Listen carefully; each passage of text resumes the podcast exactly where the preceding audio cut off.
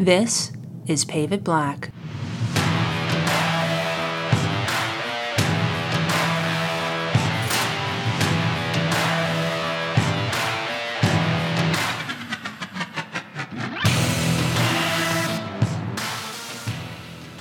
Hello and welcome to another episode of Pave It Black, the official podcast of the National Asphalt Pavement Association.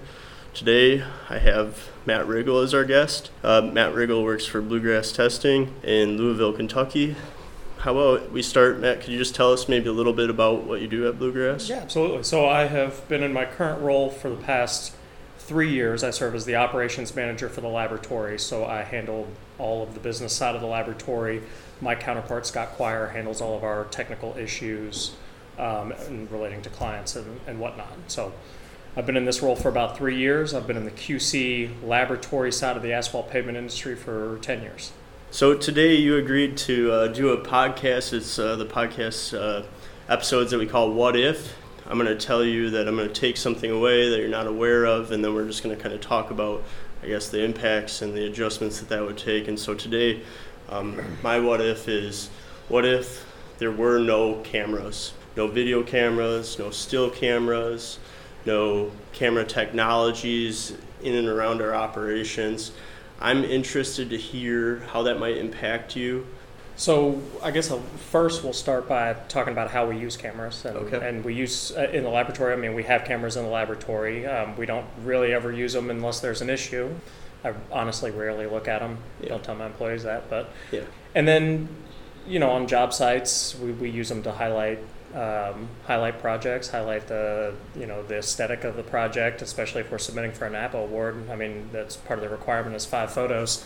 A lot of times that camera is providing a proof of something hmm a proof of what somebody says or their words or might impact how they if they know they're being watched or if they you know in the, the age that we live in now when you can almost always assume that you there's a camera on you at some point i think it affects people's behavior and how they interact with each other hopefully for the better so i think if you took that away hopefully we don't see people acting in their own self interests, which i think maybe there might be a little bit of that but if we got to a spot where there was a he said, she said, we're taking one person's word over the other, and we didn't have a way of verifying that, you would really have to. uh, Some of that conflict resolution, some of those issues would be um, kind of hard to navigate, I would think.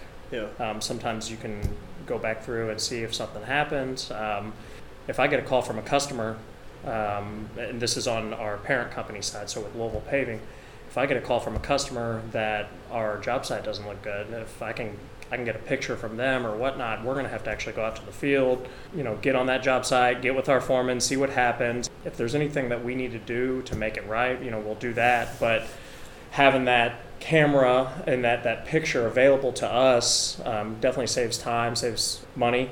Probably adds clarity to communication, right? Yeah. So like it's a way to quickly pass information along, right, back to the lab or back to the Mm-hmm. Oh, yeah. office or things like that. And I can't tell you, especially in my early days um, with QC testing, back when I was actually grabbing truck samples and plant samples, having a picture, I mean, you can tell a lot. I know you can't get into the volumetrics of what a mix is doing by just a picture, but it can give you information by looking at it. And I mean, it is simple as truck temperature. We all know that how important the temperature of asphalt plays in, in laydown operations and producing operations, and of course, the efficiency of the plant if I get a call from the road and it's hey the mix is cold, we go out and verify it and it's it's fine at the plant. We could try to figure out what that is. If they have a thermometer on the road, they send me a picture of their thermometer readout, whether it's digital or or a dial stem.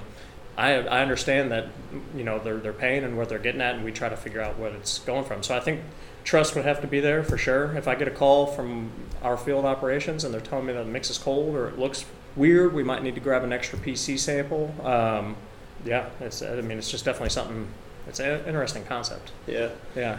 How about uh, have you seen camera technologies in terms of uh, planning around um, sites that you work at or with inventories or different, I guess, operations with that that are using cameras? Or are you Oh, absolutely. Okay. So, so on a monthly basis, we we do a stockpile inventory count. Um, we need it's necessary for our accounting audits. I mean, every ton of virgin aggregate or or RAP in our stockpiles that's an asset to us. It's inventory.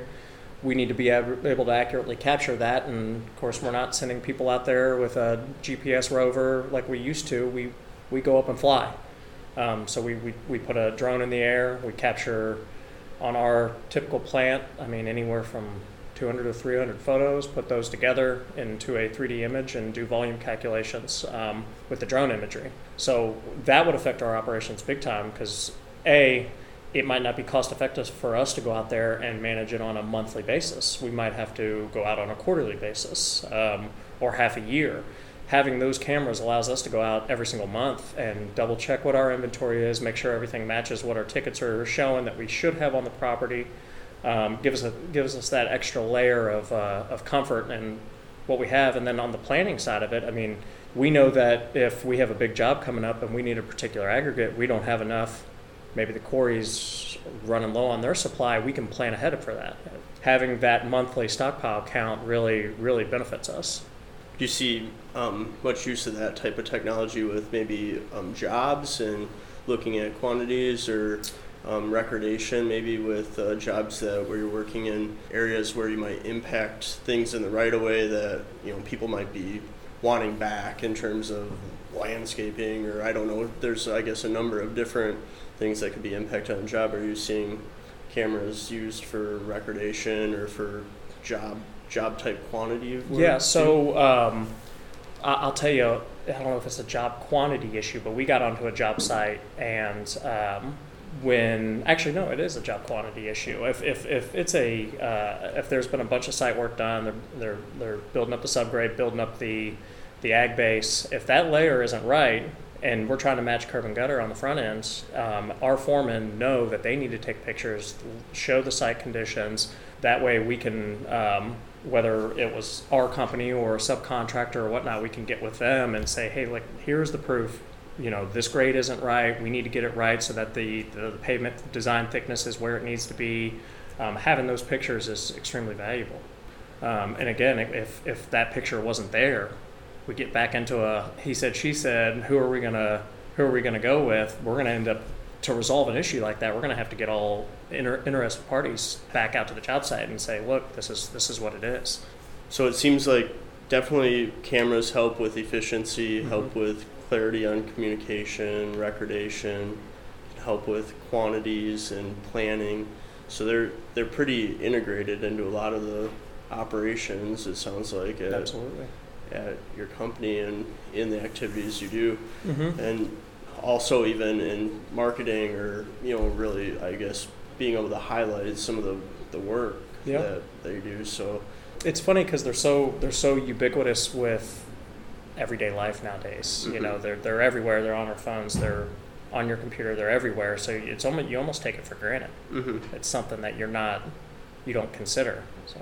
Do you think there might be ways that we could even use cameras that we're not using them now. Do you think there's actually maybe ways that that technology could even be expanded? I think we're using utilizing to the best of our abilities now. I mean, not just a standard camera, but you know, we're really getting into IR cameras and and u- utilizing those for temperature segregation and looking at some of those issues. Um, of course, they're integrating those into intelligent compaction with rollers, um, which is just again, it's that's another type of technology that's enabling us to put a more consistent, uniform product on the ground, which is going to help um, our industry tenfold. Um, as far as outside of that, you know, I, I'm not really sure. Yeah. Yeah. It's kind of an evolving thing. I mean, you see Yeah. some of these technologies maturing, but there's always that possibility that somebody's going to come up with another Yeah, another way to utilize the tool. that's right. Yep. Yeah. If I were to give you your camera back, I guess I, I'm curious, what do you want to go take a picture of first, or where do you miss it the most? Before and after shots are huge. Yeah. I think they tell a story. They tell that, that you know we're, we're trying to highlight our industry. Uh, before and after shots are they're, they're a very very powerful tool for us to show how we improved a site, how we improved a maybe it was a traffic issue, and uh, maybe there was you know something along those lines. But I think that's that's a very powerful thing. So really getting back to that. Um, again with the drone imagery, um, continuing to take aerial shots of everything and, and using, if you can, gather data, GPS data, um, to, to do stockpile counts. I really appreciate your time today. Yeah. Thank you for, for joining us. Thank you for being a good sport. Obviously, cameras aren't anywhere like anywhere at risk of leaving our operations, but it, I think it it just highlights how we use different tools, and so I really appreciate you, I guess, going through some of the ways that your company is utilizing them and. Thank everybody for joining us, and just remind everyone until the next episode to keep paving it black.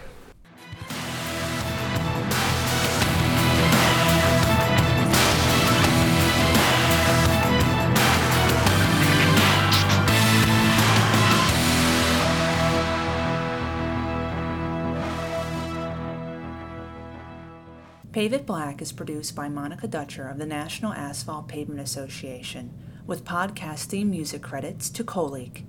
You can find Pave It Black on most of your favorite platforms, including SoundCloud and iTunes, or at www.asphaltpavement.org slash podcast.